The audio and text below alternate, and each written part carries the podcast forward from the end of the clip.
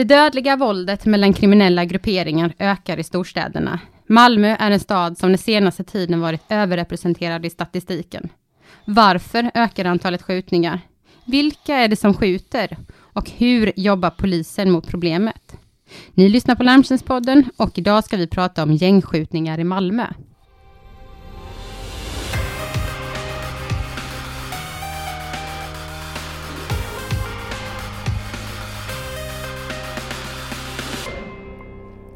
Välkomna till Larmtjänstpodden avsnitt 15. Mitt namn är Åsa Sönneby och jag jobbar på Larmtjänst. I den här podden så berör vi olika områden inom brott och brottsbekämpning. Podden finns att ladda hem på iTunes, Soundcloud och podcastappen. Tycker man att man saknar något så kan man mejla till larmtjänstpodden larmtjänst.se. Men nu så kör vi igång med dagens avsnitt och i studion idag så har jag Stefan Sintius från polisen och Per Nordström från Larmtjänst. Hej på er! Hejsan! Hej! Hej! Eh, om vi kan börja bara med en kort presentation, vilka jag har i studion här. Stefan, vem är du? Jag är polismästare i eh, polisområdet Malmö sedan två år tillbaka. Har ett eh, förflutet som chef för länskriminalen i Skåne. Ja, och Per, du har ju varit här tidigare, men för de som missade avsnittet så kanske du kan göra en kort presentation av dig. Mm, jag jobbar alltså på larmtjänst, biträdande chef och jag har då tidigare varit polis och faktiskt jobbat, kört radiobil tillsammans med Stefan. Jaså, jag känner till och inte, inte ens jag till. Jo då. Um, idag ska vi som sagt prata om uh, gängskjutningarna i Malmö. Uh, Stefan, så att det är kanon att du är här. Uh, tittar man lite på statistik som finns för året, eh, så ser man att fram till, nu ska vi se, sista april, så har det faktiskt inträffat 31, 31 skjutningar i bara Malmö.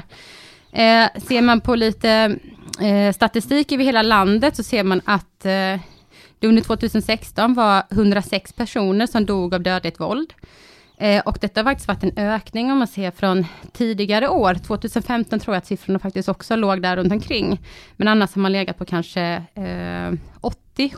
Och man pratar ju om att en stor del av det här har blivit att eh, skjutningarna har eh, ökat. Eh, gängskjutningar med dödlig utgång då har ökat kraftigt de senaste två åren. Varför är det så? Eh, förra året hade vi nio stycken uh, mord i den här um, gängrelaterade miljön. Och då kan man säga som så att uh, uh, egentligen så uh, är det rätt så normal statistik om vi, om vi säger så för ett polisområde som Malmö och Malmös storlek. Att man har en 7, 8, 9 mord om året. Mm. Skillnaden i år eller de senaste åren är att dessa är så att mer gangsterrelaterade när man har använt skjutvapen på nära håll för att eh, avrätta. Och anledningen till att det har blivit så det är eh, som vi uppfattar det att eh, väldigt unga personer har tillgång till vapen och helt enkelt att man gör upp i den kriminella maktmiljön för att helt enkelt ta affärsområde för varandra. Du säger att det är många unga personer som har tillgång till vapen. Har det blivit lättare att komma åt eh, vapen för, ja, generellt och för de här personerna då? Det är ju baksidan av eh, Schengen och det öppna Europa och att vi har öppna gränser. Det är ju att, eh, att eh, det är ganska så lätt att ta in eh, vapen till Sverige och eh, vi ser en ökad import av illegala skjutvapen som gärna då förvaras eller depåläggs någon form i Malmö. Mm. Eh, du pratar även om unga personer. Vilka är det som ofta är inblandade i de här gängskjutningarna som vi pratar om nu? Vi har fokuserat på ett 200-tal uh, unga män i, i Malmö och uh, de här personerna det är har en, en medelålder ungefär på uh, uh 21-22 år och kommer från segregerade område och är då eh, i löst sammansatta nätverk och eh, helt enkelt begår kriminalitet tillsammans.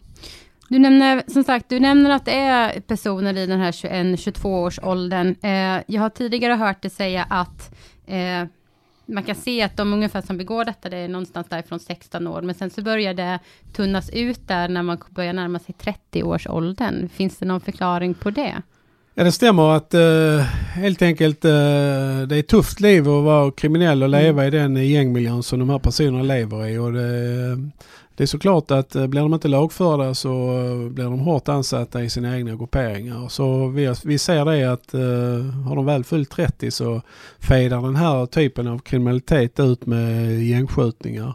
Mm. Eh, rätt så tydligt. Mm.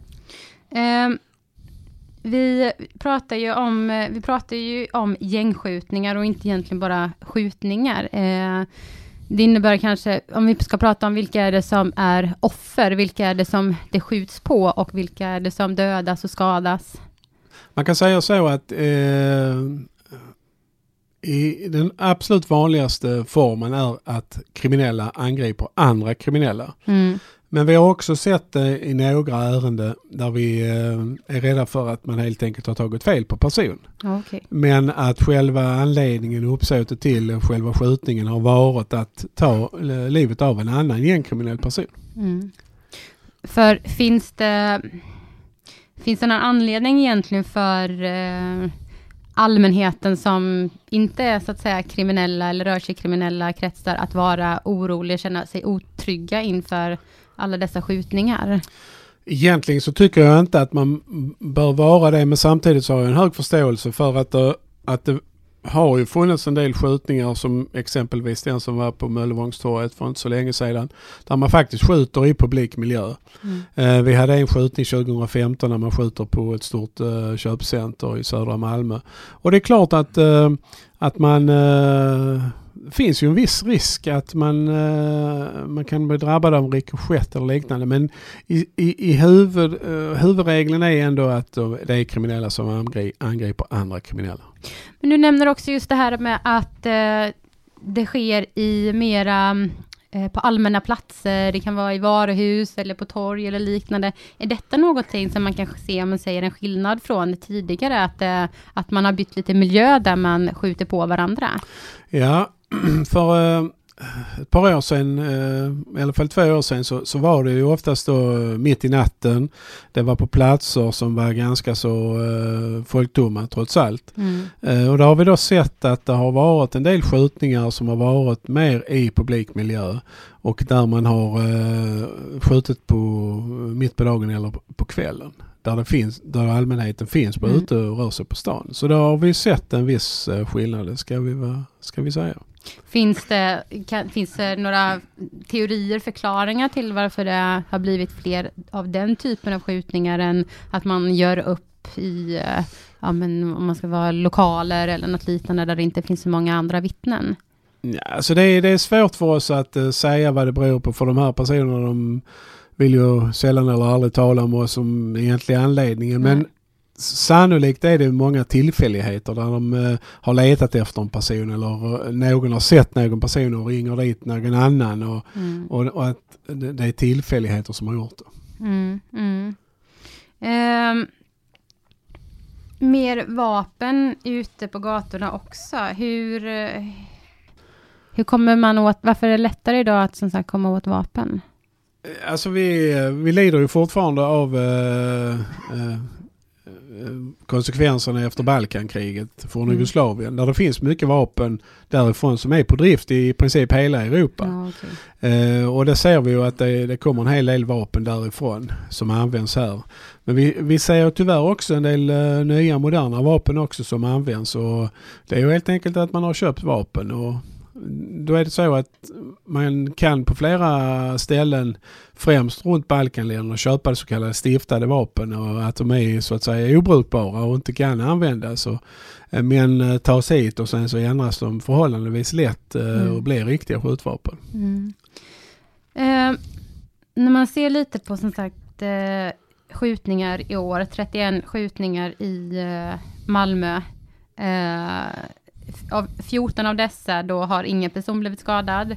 Fem stycken har blivit dödade och eh, 12 stycken har då blivit eh, skadade.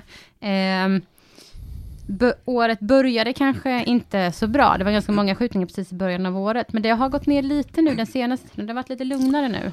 Vi vågar nog säga på polisen att eh, vi har sannolikt eller troligtvis lyckats bromsa upp en del av eh, mm. utvecklingen. Eh, därmed är det inte sagt att konflikterna de här kriminella personerna emellan är löst på något vis. Men vi, vi ser att de har lugnat sig något och främst så kan det också bero på att vi har ett flertal personer sittande häktande och frihetsberövade mm. i de här äh, morden då. Och, Eh, det är såklart beror ju också, det är ju såklart en anledning att de, de håller sig undan lite och mm. en del är, eh, till och med har lämnat Sverige för, som vi har efterlyst. Mm. Så det är klart att de, eh, de håller sig undan också och säkerligen har lägre profil. Mm. Eh, om man ser eh, Per till eh, hur hanterar försäkringsbranschen, om vi ska få in det perspektivet också, just gängskjutningar? Eh, gängskjutningarna drabbar självklart försäkringsbolagen också. Och eh, det är så att alla gängskjutningar utreds av eh, försäkringsbolagen för att utreda vad som har hänt. Och oftast inkommer det en skadanmälan om skjutning och, och i flesta fall i någon form av ett överfall. Och oftast är det så också att gärningsmannen är okänd. Mm. Och då vill man ha ersättning men då är det så här att försäkringsbolagen de har alltså särskilda avdelningar för, som utför de här utredningarna. Och eh, man eh, tar reda på vad som hänt och eh, väldigt gärna så berättar försäkringstagarna vad det som har hänt väldigt detaljerat. Mm. Och eh, anledningen till detta är att eh, om det framkommer att den eh, personen i fråga har varit inblandad i någon form av brottslig handling eller kanske en tidigare brottslig handling så kan man alltså avböja skadan. Mm. Eh, likadant så är det så också att eh, för vissa försäkringsbolag så har man ett krav att man ska medverka vid utredningen. Mm. Och det innebär då att man är helt tyst, som man ofta säger hos polisen, inte kan vara hos försäkringsbolaget. För då får man ingen ersättning. Men då låter det ju som att eh, försäkringsbranschen får eh, mycket mer information om de här skjutningarna eller om den här personen som varit utsatt för en skjutning än vad faktiskt polisen får. Med tanke på att, som jag förstår det, så är det ofta personer som inte vill prata med polisen som har varit med i de här i skjutningarna. Man kan säga så här att eh, om en nu eh, blir skjuten i en, i, form, i en form av gängskjutning och man kommer in till polisen så är man tyst. Om man öppnar munnen så riskerar man fyra års fängelse. Mm. Men går du sen in till försäkringsbolaget så pratar du istället för då har du chans att få kanske upp till 100 000 kronor. Mm, mm. Då är det pengarna där som, du, som styr. Som styr, ja. Eh, finns det någon samverkan där mellan polis och bolag? Man kan väl säga som så att i en förundersökning som polisen bedriver så kan vi ju inhämta i princip all form av information. Så mm. kommer fram med sådan information till oss så kan vi ju ta in den som en ren bevisning i ärendet. Mm. För om man tittar på då eh, vad det är som klaras upp, eh, det är svårt att utreda de här eh, skjutningarna förstår jag. Mordförsök är ju ganska så svårt mm. att, eh, att få eh, kläm på. Dels så är det oerhört uh, få spår på en plats mer än att man, man kanske då hittar Tom Men eh, att eh, varken målsägande eller än mindre den misstänkte, om vi har tagit den, vill ju medverka i, i ärendet. Och det tyder ju också på att man är ju inte intresserad av att, att som målsägande heller att ha kontakt med polisen eftersom man är kriminell. Eh, däremot så kan jag säga att vi har haft ganska god eh, framgång när det gäller de pågående större mordutredningar vi har. Vi har ungefär ett 15-tal pågående större ärenden och eh, i ungefär hälften av dem så har vi ju personer sittande och i två av dem så är det nu pågår tingsrättsförhandling nu. okay. Så visst är det så att, att vi har framgång i dem i de här extremt komplicerade och svårutredda ärendena. Mm. Men jag tänker också om, eh, vi pratade tidigare om just det här med att eh, det sker då skjutningar mer på kanske offentliga platser, där fler personer är ute. Eh, jag tänker på alla de vittnen då som som ser skjutningarna. Det, är det så att eh, man kanske inte vill vittna, att man är rädd för det, eller får ni in vittnesuppgifter, eller hur? Ja, vi har, tycker vi har sett en skillnad den senaste tiden, att folk eh, är mer benägna att hjälpa polisen och berätta vad man har sett eh, för någonting. Eh, sen så ska man också veta det att det är ganska ovanligt att de här kriminella personerna faktiskt eh, mer än hotar att man ska gå på vittnen och sånt, mm. gör i sak. Det är ganska o, eh, ovanligt. Mm. Men, man, men och det, och det, finns ju också muskler hos polisen om det skulle vara så att man har något vittne som, eh, som blir eh, utsatt för någonting eh, kriminellt av, av uh, någon gärningsman. Då finns det ju åtgärder och det är ju ganska så tuff lagstiftning kring att uh, kunna påver försöka påverka en utredning genom att hota vittnen. Mm. Det kallas ju övergrepp i rättssak och eh, det ser domstolarna ganska allvarligt på.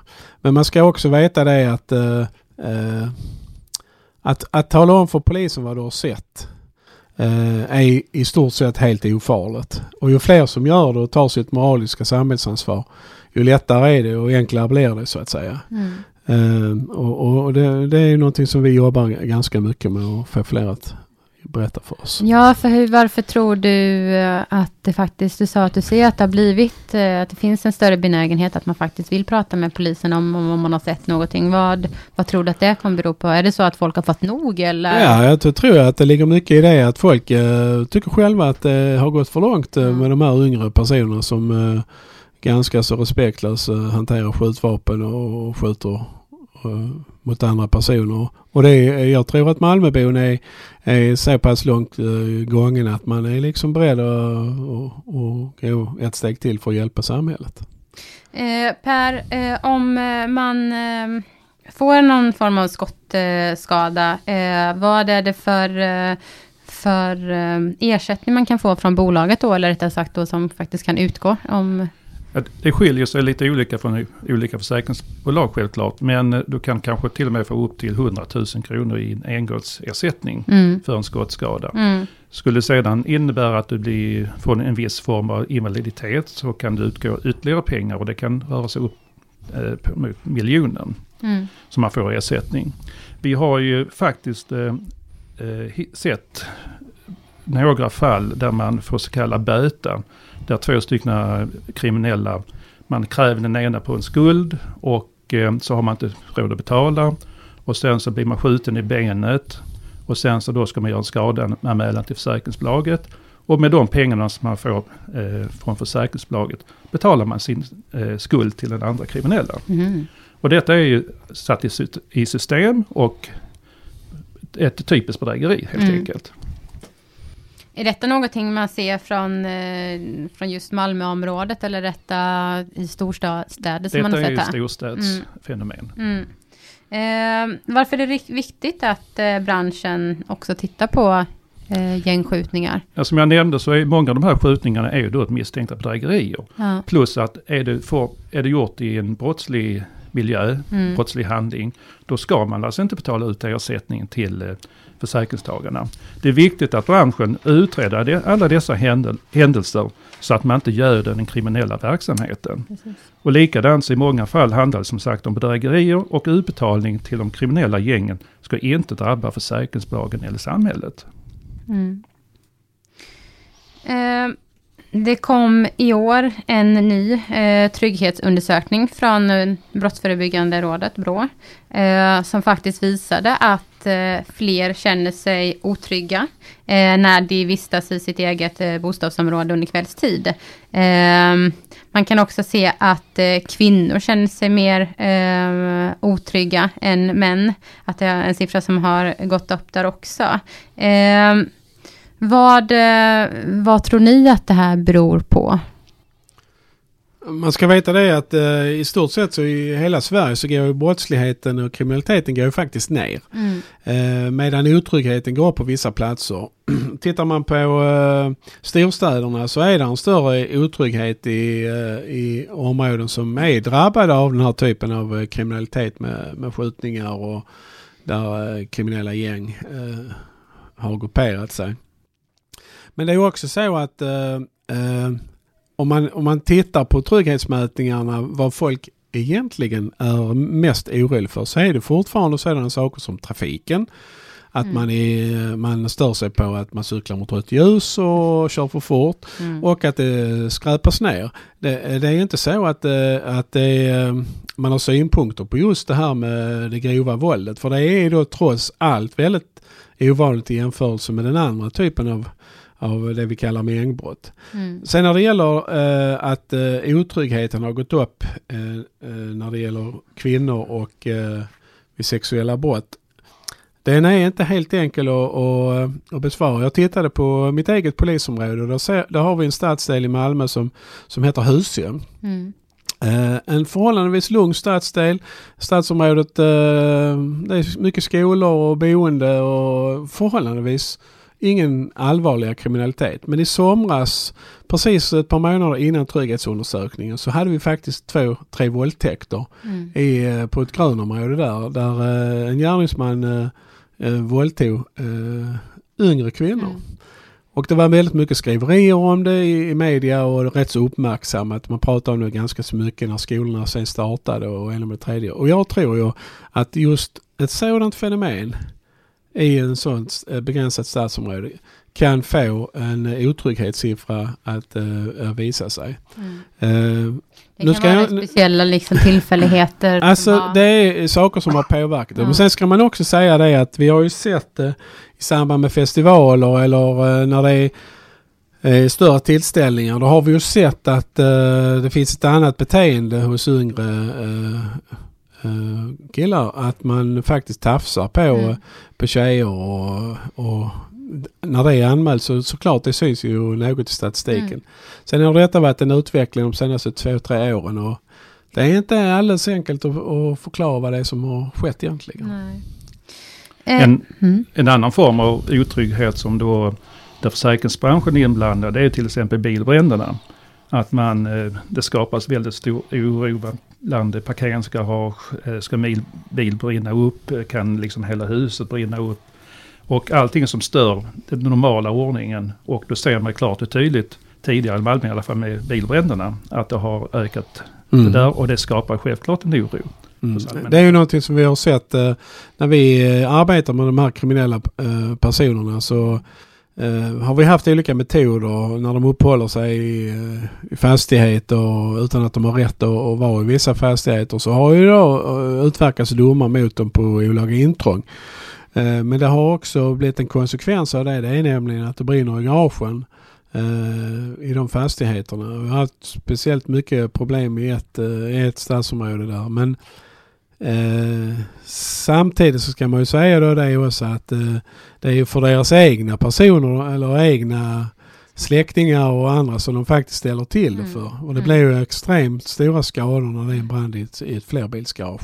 Om vi ska prata lite bara kort om eh, resurser. Eh, om vi säger det att eh, det har varit mycket skjutningar i Malmö. Eh, hur, eh, och man måste tillsätta många personer som jobbar med det här också. Hur eh, hanterar ni annan brottslighet när man blir så eh, hårt ansatta, om man ska säga det, eh, för just de här skjutningarna? Ja, det är klart att polisen måste prioritera när det blir eh, ett sånt här fokus på dödligt våld. Eh, för tillfället så är vi ungefär 170 personer som jobbar med eh, ett 15-tal utredningar och det är ju såklart eh, en stor resurs men det krävs för att kunna leda de här brotten i bevisning, den här personalnumerären. Och, det är klart att hade vi inte haft det dödliga våldet och skjutningarna så hade de här utredarna och specialisterna jobbat med andra saker mm. och sannolikt mycket av mängdbrottsbrotten brotten eh, såklart. Så, så, så visst har det en, en påverkan i, i eh, i uppklaringen. Men därmed är det inte sagt att vi skriver av på något vis utan det som händer är ju att det blir längre utredningstid för eh, de ärenden som vi har i vår balans. Ja, för jag tänker lite så här, vad, hur påverkar samhället om man bara måste fokusera på den grövsta brottsligheten, de här gängskjutningarna, medan då blir det väldigt mycket som sagt annan brottslighet som drabbar, om man säger kanske mer allmänheten, de som inte ingår i de här grupp, eh, kriminella eh, grupperingarna. Eh, alltså brottsligheten går inte upp bara för att vi har utredare som uh, utreder uh, dödligt våld. Utan det är, vi har byggt hela insatsen i, i arbetet i, på tre ben. Det ena är ett utredningsben som utreder då isolerat de här ärendena. Det andra är ett trygghetsben och det mm. tredje är ett insatsben. Trygghetsbenet gör ju, det är ju då poliser som är på gatan och som jobbar i de här områdena på mikroplatser. Och insatsbenet, de jobbar ju med de här 200 ungdomarna som som är ständigt brottsaktiva. Så, så jag tror inte att eh, brottsligheten i sig påverkas mer än negativt. Mm. Eh, för att vi är ute och jobbar med de här frågorna. De här personerna är multikriminella. Mm. De sysslar med allsköns brottslighet. Eh, dödligt våld är ju såklart det värsta de, de drabbas, de kan göra. Va? Men samtidigt ska man veta att de eh, är stora på bedrägeri och helt enkelt att lura folk.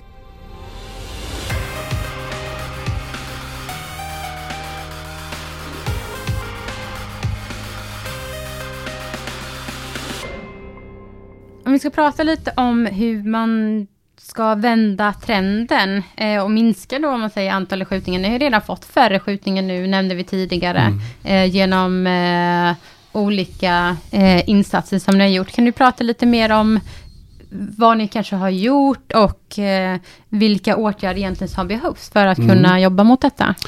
Vi har ju i Malmö startat tillsammans med Malmö stad och Malmö högskola eh, att eh, helt enkelt trigga igång civilsamhället. Eh, näringslivet, eh, därför att det gäller för eh, samhället Malmö att skapa andra förebilder än kriminella förebilder för de här coming, de yngre eh, pojkarna som idag kanske är 10-12 år, de måste hitta eh, alternativ till eh, kriminella förebilder. Mm. Eh, och det handlar om att eh, aktivera ungdomarna i, i idrottsrörelser men även då att eh, se till så de kan få ett sommarjobb när de blir så gamla.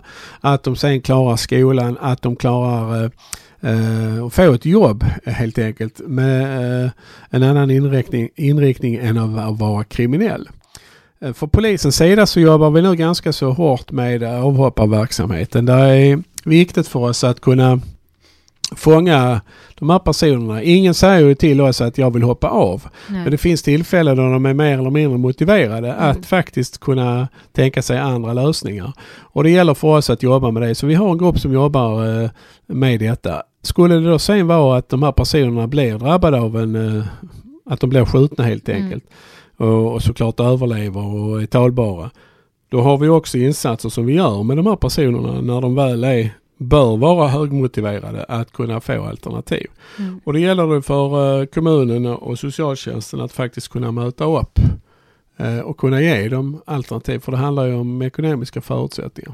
Mm. Det sista som eh, vi gör utifrån ett brottsförebyggande perspektiv är att vi tittar ju på eh, lite utanför Sverige om det finns några modeller i, i världen som faktiskt är gångbara i, kring den här typen av kriminalitet. Och, och vi tillsammans med Brottsförebyggande rådet då så ska vi nu studera en modell i USA som, som Uh, vi kallar Kennedy-modellen som mm. går ut på att motivera de här personerna till att uh, minska sitt och bromsa uh, skjutningar och, och överhuvudtaget att vara gängkriminell.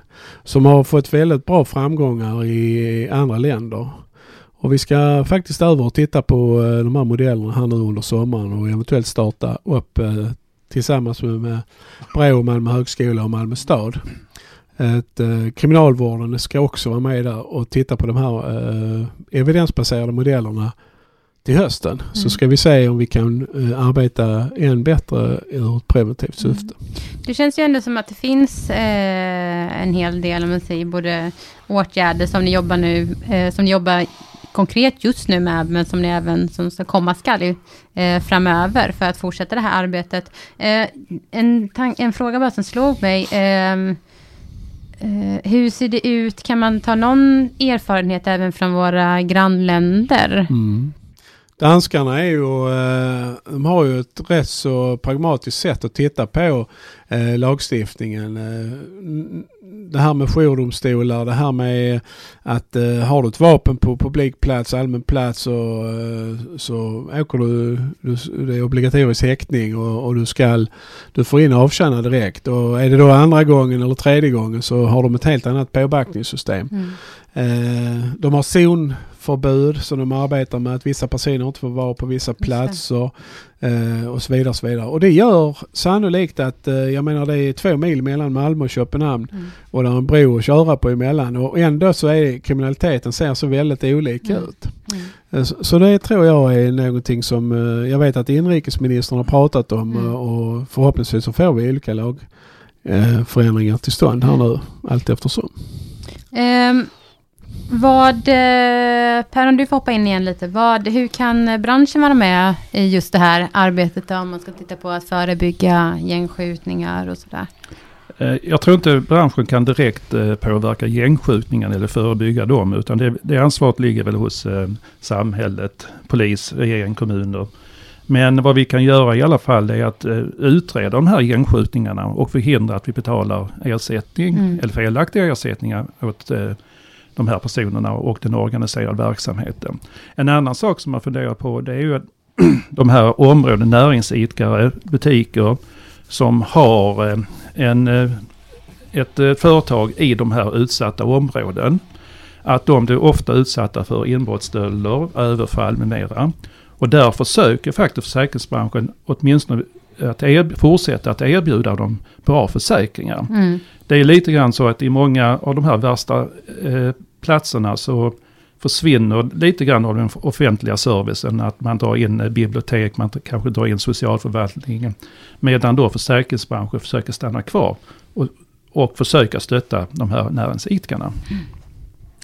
Eh, om vi ska blicka framåt lite. Eh, vad, vad, tror, eh, vad tror ni om framtiden? Eh, för polisens del så är det helt klart det att äh, polisen kommer ju aldrig själva till att klara av den här mm. typen av, äh, av utveckling av kriminaliteten. Det krävs gemensamma krafter men det krävs, det krävs att myndigheter jobbar tillsammans på ett helt annat sätt eller i alla fall man ökar den samverkansförmågan. Men att civilsamhället får spela en annan roll i mm. detta. Att man har en tajt samverkan med näringsliv. Eh, så att man faktiskt eh, skapar andra förutsättningar för de här eh, ungdomarna som är på väg in i tonåren och som faktiskt ser det kriminella alternativ som, som ett alternativ. Att man plockar dem innan de Ja, in. man måste hitta och motivera dem eh, när de är på väg i, i sina unga år. Mm. Eh, sen, när de väl är fyllda 15 och de, eh, de åker dit för uh, sitt första brott, ja då är det liksom, då är det nästan för sent faktiskt. Mm. Uh, och, och, därför vill vi att man uh, på olika sätt med olika krafter, polisen ska kunna hjälpa till att göra sitt där med skolor och annat, men att man med gemensamma krafter i samhället lyckas och, och motivera eller motivera de här yngre personerna som är på väg in i tonåren. Eh, per, vill du tillägga någonting? Ja, för försäkringsbranschens del så får vi nästan använda uttjötade ordet samverkan. Mm. För det är det som vi tror på mycket. Det är samverkan mellan eh, inte bara myndigheterna, även som du sa Stefan, det privata näringslivet. Eh, vi har ju många gånger, vi har till och med lobbat för detta här, att man när det gäller organiserad brottslighet, att man bör få utbyta mer information mellan mm. parterna. Och det är ju så att vi har ju många gemensamma kunder. Och eh, därför så hoppas vi, nu fick vi faktiskt en stående inbjudan från Anders Ygeman idag, mm. att eh, börja en diskussion om samverkan. Eh, finns det någonting eh, som ni vill tillägga innan vi avrundar här? Jag kan tillägga en sak och det är eh, någonting som vi ser som försäkringsbranschen kan vara oss behjälpliga i. Det är det här med svartklubbar. Mm.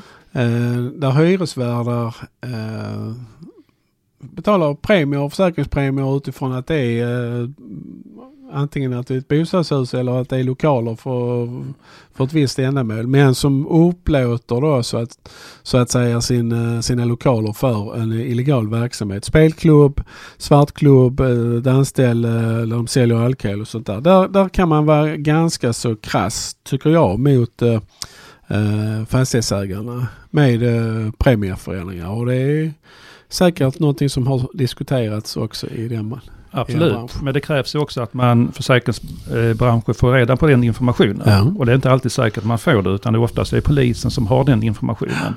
Och då är frågan, hur kan polisen meddela detta? Mm. Utan att uh, bryta någon sekretess såklart. Ja. Men det är sådant som vi får fundera över.